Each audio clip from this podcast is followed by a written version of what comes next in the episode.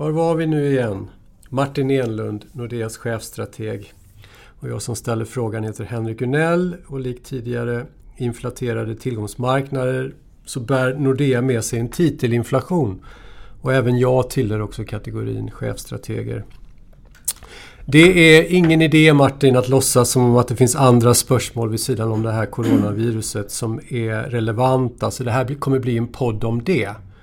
Vi ska försöka beskriva från finansmarknadens inre vad det är som händer. Vi ska beröra rörelserna, varför de är så pass stora och diskutera kanske, inte prognostisera vad vi tror eh, riskerar att hända härnäst. Vi kan säga till våra lyssnare att för närvarande så har vi lagt vår, eller vi har satt vår prognosprocess i karantän.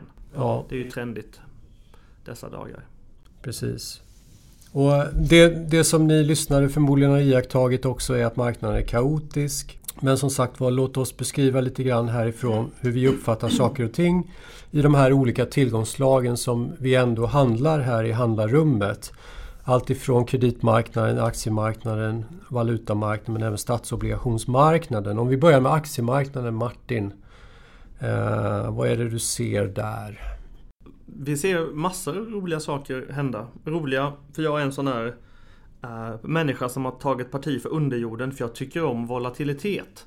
Det ska man ju kanske inte erkänna publikt men nu har jag ändå gjort det. Jag gillar när saker händer och när saker... mer spännande. Ja, saker rör på sig. När det är det här Börsen går upp 0,2% varje dag, dag ut och dag in. Vilket var fallet typ fram tills mitten, slutet av januari. Det är väldigt tråkiga marknader. Och det var någonting som i princip alla i marknaden hade ställt in sig på i mitten av januari. Att vad ska hända i år? Det kommer bli ett så tråkigt år. Man liksom, det kommer bli som att titta på färg som torkar, tänkte man. Men vi har alla blivit räddade, inom citattecken, på något löjligt sätt av det här eh, Wuhan-viruset. Ett virus som vi nu börjat slåss om eh, vad vi ska döpa det till.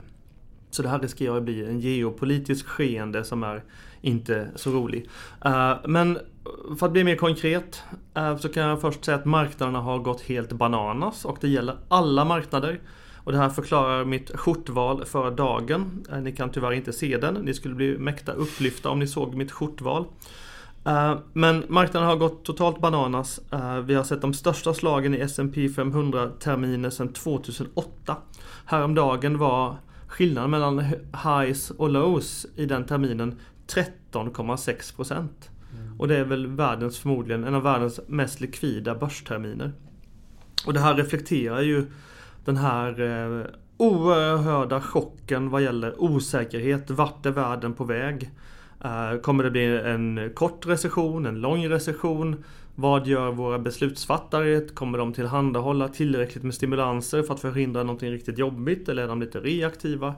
Um, så oerhörda slag helt enkelt på alla tillgångsmarknader. Uh, det här har legat i korten dock att någon gång så kommer stor, stor volatilitet uh, komma.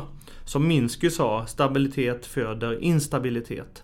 Ja, och vi precis. har sett de sista tio åren så har våra beslutsfattare inte gjort någonting annat än att försöka komprimera volatilitet och heja på risktagandet. Vilket har skapat ett system som är mycket mer känsligt än vad det hade behövt vara. Ja, precis. Minsky sa ju att ju fler dagar vi har där marknaden upprepar sitt beteende desto större är förväntan att gårdagen ska vara för evigt. Och hela marknaden har legat lång och nu kraschar folks drömmar. Och det är precis det du beskriver. Men om vi säger, alla ni som har lyssnat på podden vet ju att vi var oerhört skeptiska till den eh, rörelse i tillgångsmarknader tillgångsmarknaden som vi hade under 2019. Vi såg en ekonomi framför sig där tillväxten var måttlig globalt sett. Vi hade en, någon form av vinstrecession, åtminstone i amerikanska bolag. Och vi kunde inte riktigt förstå, fast det är klart att vi har förklaringen. när, eh, vi har förklarat varför det blev på det viset, men vi kunde inte riktigt förstå inledningsvis varför börsen seglade upp 25% under omständigheter då den borde egentligen ha fallit. Eh, förklaringen var ju naturligtvis det som Martin är inne på, att centralbanker och penningpolitiken kväver volatilitet genom låga räntor och olika typer utav eh, sedelpresslösningar. och det har ju varit receptet under tio års tid. Ja, 40. Ja, det skulle man kunna hävda. Greenspan-eran inleddes Precis. 1987. Men på, så på sätt och vis skulle man kunna säga att, att börsrörelsen som vi har haft hittills den egentligen har ju bara tagit bort den rörelsen som aldrig borde ha ägt rum 2019. Man har tagit bort det värsta skummet på Ja. en god öl än så Mm. länge. Så man kan titta på charts på tre veckors horisonten eller på månadshorisonten sex månader eller ett år. Och det, då ser ju den här börsnedgången tämligen ruskig ut. Men tar du fram ett längre chart på Nasdaq till exempel så syns det knappt. Vad säger du om, om vad, vad säger så att säga p-talslogiken Martin? Är det, är det billigt med börs nu sett ur ett historiskt perspektiv? Var brukar, var brukar, eh, var brukar det vända? Usch, ska jag svara på den? Jag har förvisso ju just gjort en analys men jag vågar knappt dra slutsatserna i ett publikt forum som detta. Alla borde läsa Week Ahead, en av Nordeas paradprodukter. Absolut. Det säger jag inte för att jag skriver den ibland utan den är, den är riktigt bra. Eh, men det brukar vara så att P talen på S&P som vi just nämnde där vi har sett de största slagen sedan 2008. De brukar ligga kring 13 tror jag jag fick fram under recessioner vilket är det många investerare tror nu att vi är på väg emot. Krympande BNP ett tag, kanske sex månader. Tekniska definitionen av recession är två efterföljande kvartal med minustecken. Jag vet inte om det är så intressant. Um, men häromdagen så var P talet trots det här skarpa raset 19. Så bara en normalisering. På S&P? På S&P 500 ja. Så bara en normalisering. Så Nasdaq var 32. Men en normalisering av P talen till recessionsliknande nivåer där de brukar ligga talar väl för att börsen i så fall ska fortsätta ner kanske 25%. Men det förutsätter att vinsterna är oförändrade. Det kommer de inte vara i det här läget. Förmodligen.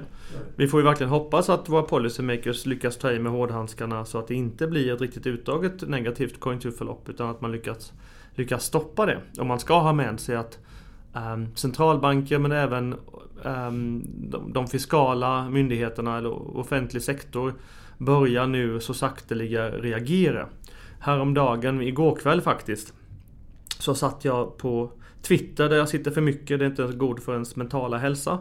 Ehm, men jag såg att New York Fed, de som garanterar stabiliteten på USAs penningmarknader, de kom med en utfästelse kring, kring sexsnåret.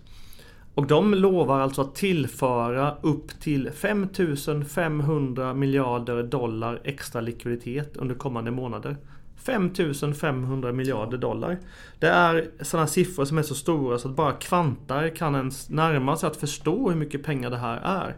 Du är ingen kvantar Henrik. Nej, långt ifrån. Men man, man reagerar nu allt kraftfullare. Än så länge så är det för lite, för sent och från fel myndigheter för att förhindra ett tråkigt konjunkturscenario. Men låt oss först, vi, vi, vi, vi fortsätter att beskriva händelseutvecklingen. Så det du säger är att, att börsen har, har vikit ner sig och det grövsta. Eller vi har en, en otrolig volatilitet. Idag till exempel så är, så är OMX30 upp 7 ungefär. Och i USA har man stängt handeln för att börsen är upp för mycket. Och igår stängde man för att den var upp för ner. Det här är ingen bra marknad för stockpickers kan man också konstatera. Men om vi går vidare då i de olika tillgångslagen. Om vi tittar på kreditmarknaden, det vill säga företagsobligationsmarknaden. Man, man kan ju ändå konstatera att aktiemarknaden i någon mån är likvid. Här har vi att göra med en mer illikvid marknad. Vad är det vi ser i företagsobligationsmarknaden? Jag, jag tror man kan ta ett steg tillbaka. Eh, Men jag, jag tycker vi ska definitivt kommentera på kreditmarknaden. Eh, Lagarde, eh, denna upplyfta dam som har blivit chef för ECB. Hon sa tidigare i veckan att, att man riskerar att återupprepa 2008. Tyvärr har hon 100% fel. Det här är verkligen inte 2008. Det som hände 2008 var att kreditmarknaden frös ihop och det gjorde att efterfrågan eh, det blev en sudden stopp som man säger. Att efterfrågan försvann för att kreditmarknaden inte funkade. Låt mig bara säga, vad, låt oss bara förklara kort vad kreditmarknaden är. Det betyder att det är där som företagen lånar pengar. Utöver, utöver att man kan låna pengar hos banker så kan man också gå till marknaden och låna pengar via obligationer. Eller via korta växlar, SAT-marknaden då. Ja. Men 2008 så var det kreditmarknaden som frös igen egentligen för att man helt plötsligt insåg att någon sitter på Svarte Petter i det finansiella systemet. Men man visste inte vem. Så då blir man väldigt rädd för att låna ut till någon någonsin. Och så frös hela kreditmarknaden ihop. Penningmarknaden också. Ja. Den kommersiella penningmarknaden. Eh, och det orsakade då ett jättekraftigt efterfrågefall och den djupaste eh, recessionen sedan 30-talet. Nu är det istället ett virus som orsakar ett kraftigt efterfrågefall. Som gör att man befarar kreditkvaliteten på kreditmarknaden. Vilka sektorer kommer drabbas av det här efterfrågebortfallet? Hur skuldsatt är man i, i, i de här sektorerna? Det är det som händer just nu. Att man, många investerare ställer sig frågan Vem kan vi låna ut? Och hur länge kan vi låna ut? Och vilka kommer vara solventa när det här är över? Och det här är ju någonting som man i dagsläget inte, inte kan säga veta med någon slags säkerhet. Många, kommer ju, många företag kommer ju klara det här alldeles utmärkt för de kommer inte få så stort efterfrågebortfall. Eh, och därför inte får några problem att, att betala sina räntor så att säga. Men om det blir mer utdragen efterfrågebortfall på grund av karantäner och andra tråkigheter. Ja, det kommer ju sätta sig ganska hårt och skapa förluster i kreditmarknaden. Och det här är ju intressant för att det är precis som du säger att det finns ju bra, bra bolag där ute som i grunden råkar ut för eh, ett kassaflödesproblem när efterfrågan fallerar. Men det finns ju också, som vi har lyft fram, en massa zombie companies där ute. Affärsmodeller som egentligen aldrig borde sett dagens ljus som har, som har levt på att det har funnits så mycket kapital på sidlinjen som har velat investera in i de här usla affärsmodellerna. Ja, som inte har tjänat några pengar någonsin, som Precis. bara överlevt för att räntan varit noll eller minus. Nu, nu fick vi i morse, Riksbanken berättade att de ska stötta den privata kreditgivningen via bankerna med 500 miljarder i, det, i, en lite längre utlåning. Och de uppmanar bankerna till att fortsätta att eh, ge sina kunder sina kunder stöd eller att låna ut pengar. Ingves var lite diffus i, i det han sa och det kan man argumentera kring. Ja, just Stefan, Ing Stefan Ingves är alltid diffus. Det är en bra tumregel. Precis. Är det här, vad, vad är det för de här pengarna, vem kommer att aspirera på dem? Vad kommer bankerna att använda de här pengarna till, tror du? Det här är en fråga för bankledningen, om man ska vara rent krass. Ja. Men om man Men... tänker sig egentligen att, vi säger att sättmarknaden ligger någonstans kring, alltså det vill säga den upplåningen som är, är kort, så är den ungefär 150 miljarder stor i Sverige. Där kan man ju tänka sig att bankerna kan bistå med eh, att upprätthålla någon form av likviditet. Men sen finns det ju precis som du säger, risk, risken är ju att kreditmarknaden stänger. Det vill säga att, att det finns inget sätt för banksystemet att hitta köpare och säljare därför att det finns för många säljare i förhållande till köpare. Och helt plötsligt så blir bankerna den lender of last resort som måste hjälpa bolagen Mm. och förse bolagen med kort kredit. Det där är ju en fråga om pris. Egentligen. Alltså, som, som vi pratat om i strategigruppen tidigare idag och, och som jag var inne lite på vad gäller min underliga ölmetafor. Att det vi, det vi sett hittills på marknaden är att man har tvättat bort det mest skummande. Eh, det här froth säger man ju på, på, på engelska. Jag trodde det var kaffe, jag trodde det var cappuccino. Ja men, men jag, jag, jag, jag, tänk, jag tänker ju mer på öl liksom. Ja, det. Vi bor ju på Söder. Eh, att man, att man tvättar bort de mest skummiga sektorerna. Kreditspreadarna enligt många bedömare och enligt oss själva, de har kanske varit för tajta. Bolag med för dålig kreditrating har ändå kunnat låna ganska billigt. Och det är klart att de spreadarna går ju nu isär. Och någonstans så kommer det finnas köpare av de här krediterna. När de har gått isär tillräckligt. Men det blir ju en stress i systemet eftersom när vi får så här stora rörelser så är det klart att investerare upptäcker ju naturligtvis kreditfonder och annat att de, att de har en helt, en helt an, ett helt annat värde på sina tillgångar. Mm. Och det blir någon form av forced selling. Det är, det, det är så systemet fungerar. Det finns, eh, det, det ska man ha med sig. Det är att eh, de sista tio åren så har marknadens funktionssätt på många håll gjorts om väldigt kraftigt. Bland annat har risktagandet i banksektorn begränsats både av reglerarna eh, men också av eh, marknaden som har ansett i någon mån att bankerna inför 2007, vissa av dem, tog för stora risker. Så risktagandet i banksektorn har begränsats. Men det här risktagandet ligger ju annorstädes nu. Och vi har en helt ny produktflora som används av alla och en var med ETFer och fonder. Eh, och, där finns ju en risk för att när man väl i olika, den, olika fonder eller olika produkter, när man väl ska försöka lämna, den, eh, när man väl står inför utflöden. Vem ska då stå på andra sidan och köpa de tillgångar som man, som man har ackumulerat genom åren? Någon kommer ju köpa dem till något pris. Men det är ju inte självklart så att det priset kommer vara särskilt till gagn för de som investerat i de här mer illikvida produkterna. Det Men det, det, är ju en följd av hur långt, hur långt risktagarna har tryckts ut på riskkurvan för att jaga det här lilla unset av avkastning. Eh, för att, för att lyckas ha någon slags avkastning så måste man ju på något sätt ligga i illikvida, skumma tillgångar, amerikanska hedgefonder eller Eh, PI-bolag och låsa in pengarna i flera år. Och nu ska vi kanske börja vända på det där på grund av ett, ett kinesiskt virus. Ja, jag är glad att du pratar om det här, eh, eh, hur marknadens funktionssätt har sett ut. Men det ska vi göra alldeles, alldeles strax Martin. Jag vill bara att du kommenterar vidare. Nu har vi betat av aktiemarknaden, kreditmarknaden, statsobligationsmarknaden. Där det är ganska intressant. Vi hade till exempel den här hiskeliga börsrörelsen igår. Hiskelig 13,6 What's not to like? Men där räntor steg. Mm. Det är någonting fishy där ute. Det normala är att vi, vi ser när börser faller så faller också räntor. Det vill säga man, man eh, kastar sig över amerikanska obligationer eller svenska obligationer. Det man upp, uppfattar vara eh, säkra placeringar. Dels på basis av att man är van vid att när börser faller så räknar man med att räntor ska sänkas från olika centralbanker.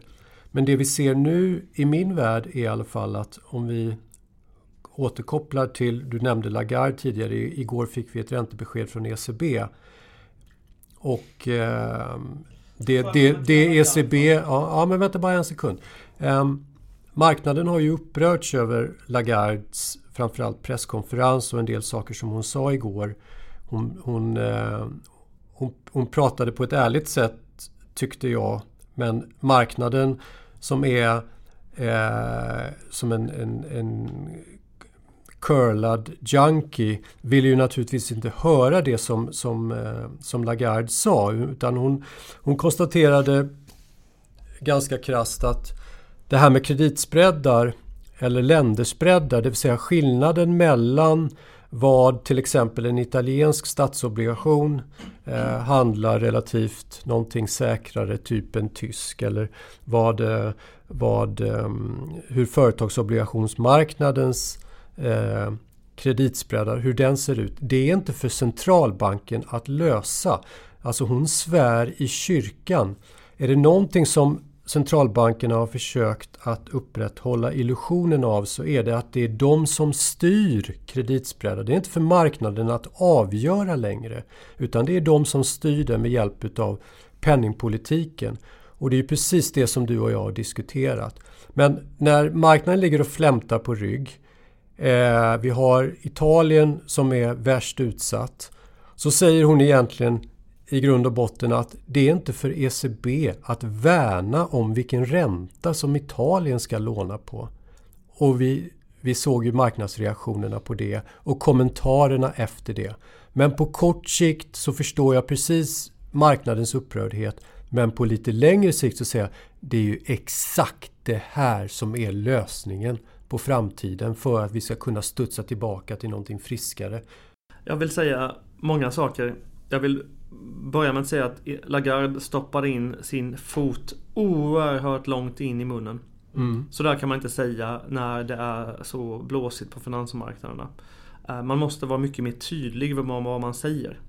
Hon menade ju inte hon, antingen så sa hon, antingen så förstod hon inte vad hon sa eller så menade hon någonting annat men glömde bort att lägga till. På ett machiavelliskt vis så ville hon, ja precis, men hon ville, läm, hon ville lämna över stafettpinnen där den hör hemma. Och det är lite grann det som är med centralbanker och det var ju, jag glömde bort vad jag skulle, vad, jag, vad hela min, min raljanta utläggning skulle utmynna i. Det vi ser på eh, räntemarknaden och statsobligationsmarknaden det är ju just det att räntor faller inte längre när börsen faller utan det man räknar med räntemarknaden helt kallt det är ju att penningpolitiken kommer vara mycket mer defensiv framöver. Den är inte lösningen längre på de problemen som vi har.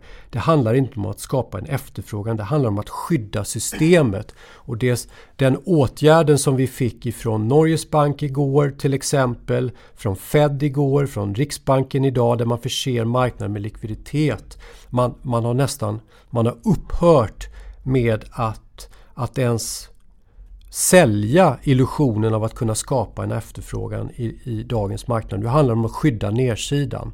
Och marknaden räknar med att det är fiskala stimulanser. Det är budgetunderskott som ska, resultera, eller som ska göra att, att läkningen ser bättre ut idag, i dagens virusdrabbade värld. Och därmed så stiger räntor. Fullt rimlig slutsats skulle jag säga till viss del vad gäller att slutspelet här kommer förmodligen bli fiskala stimulanser och eller, som man kan uttrycka sig, en, en eh, socialisering av en, ännu fler marknader och ännu mer statliga ingrepp. Um, just för att förhindra ett negativt konjunkturförlopp så kanske staten måste bära mycket mer kreditrisk genom centralbanken eller via offentlig sektor.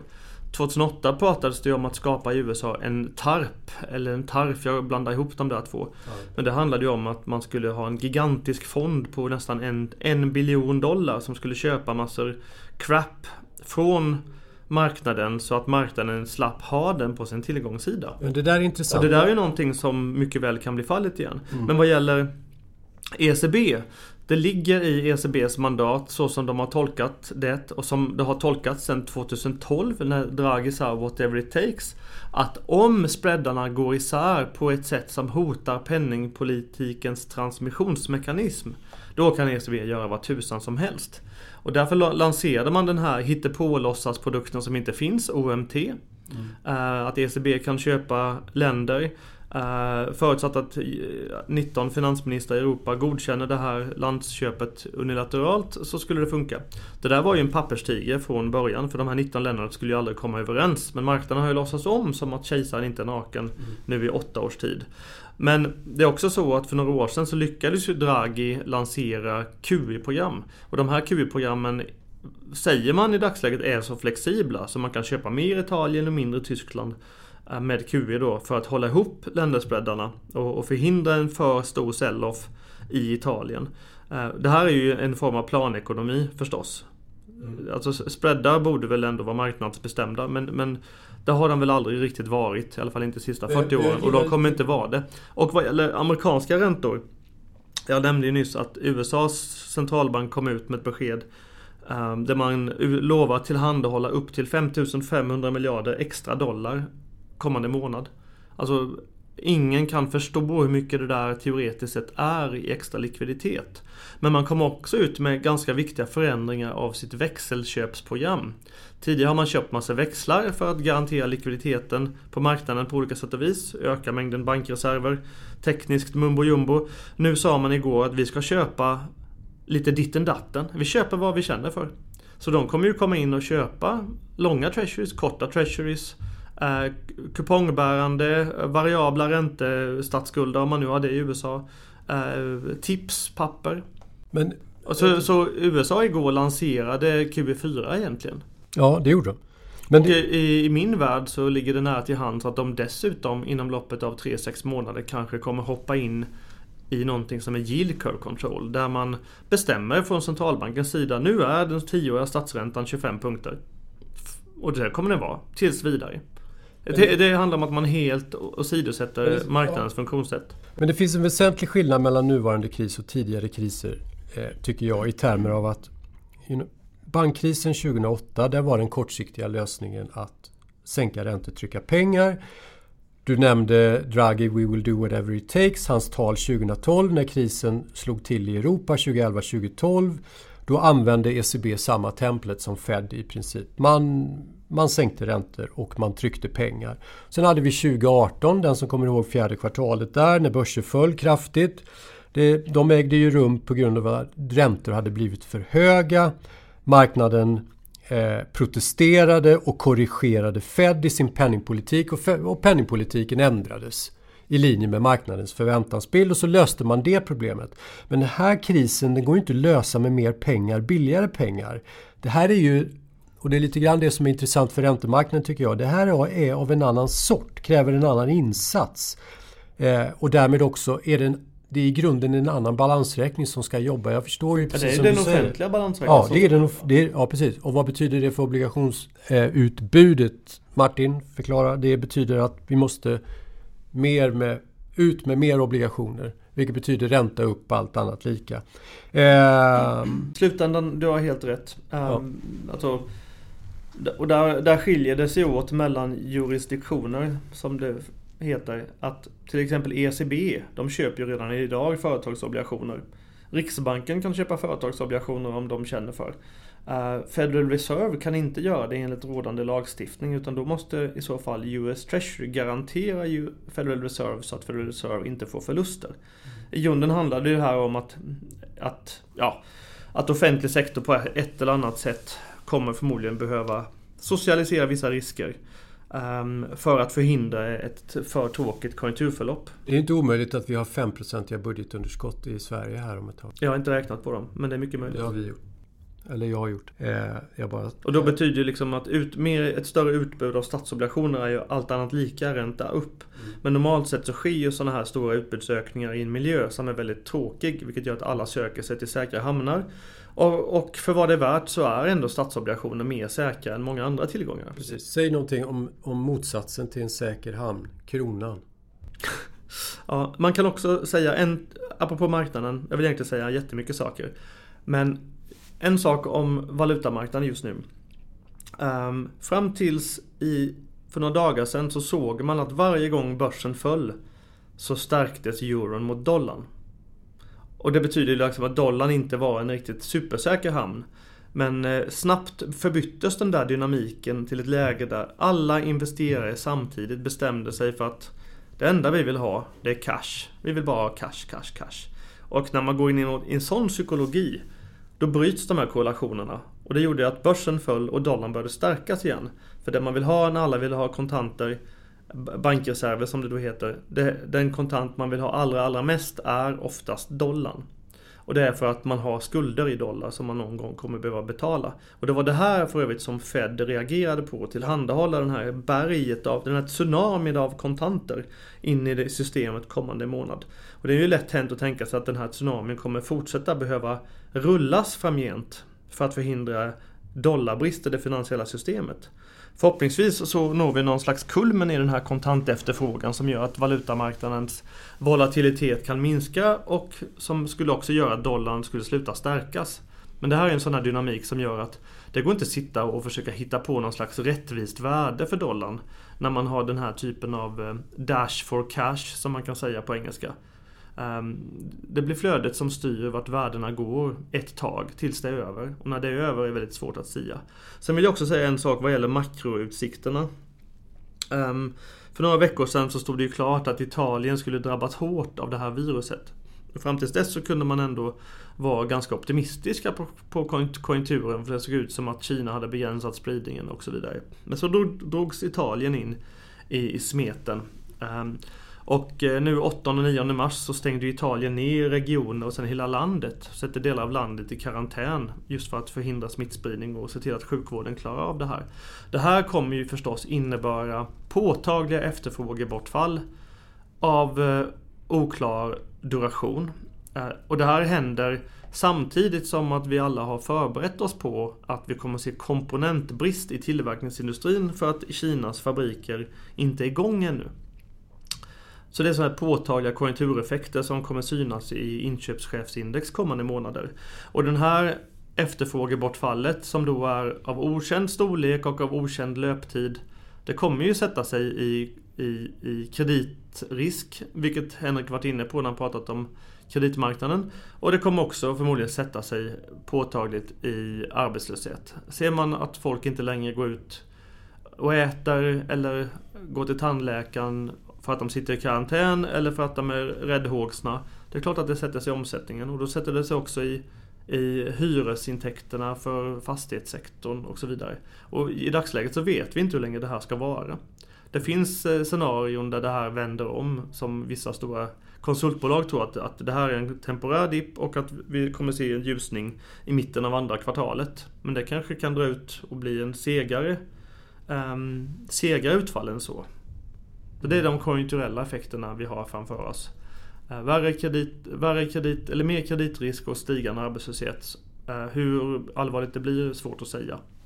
Inte ens uh, epidemiologerna verkar helt säkra. Du har varit inne på det tidigare. Varför blir rörelserna så här stora? Låt mig... Det var bara en retorisk fråga, jag kommer svara på den själv. Ehm, alla ni som har lyssnat på mig och Martin har ju hört oss säga att centralbankerna har på något sätt regisserat, naturligtvis inte, att vi träffas av ett encelligt virus på det här viset. Men skälet till varför vi får så stora rörelser i marknaden det är ju för att coronaviruset egentligen är den sista snöflingan som utlöser den här instabila grunden eh, och lavinen eh, som vi har byggt nuvarande ekonomi på.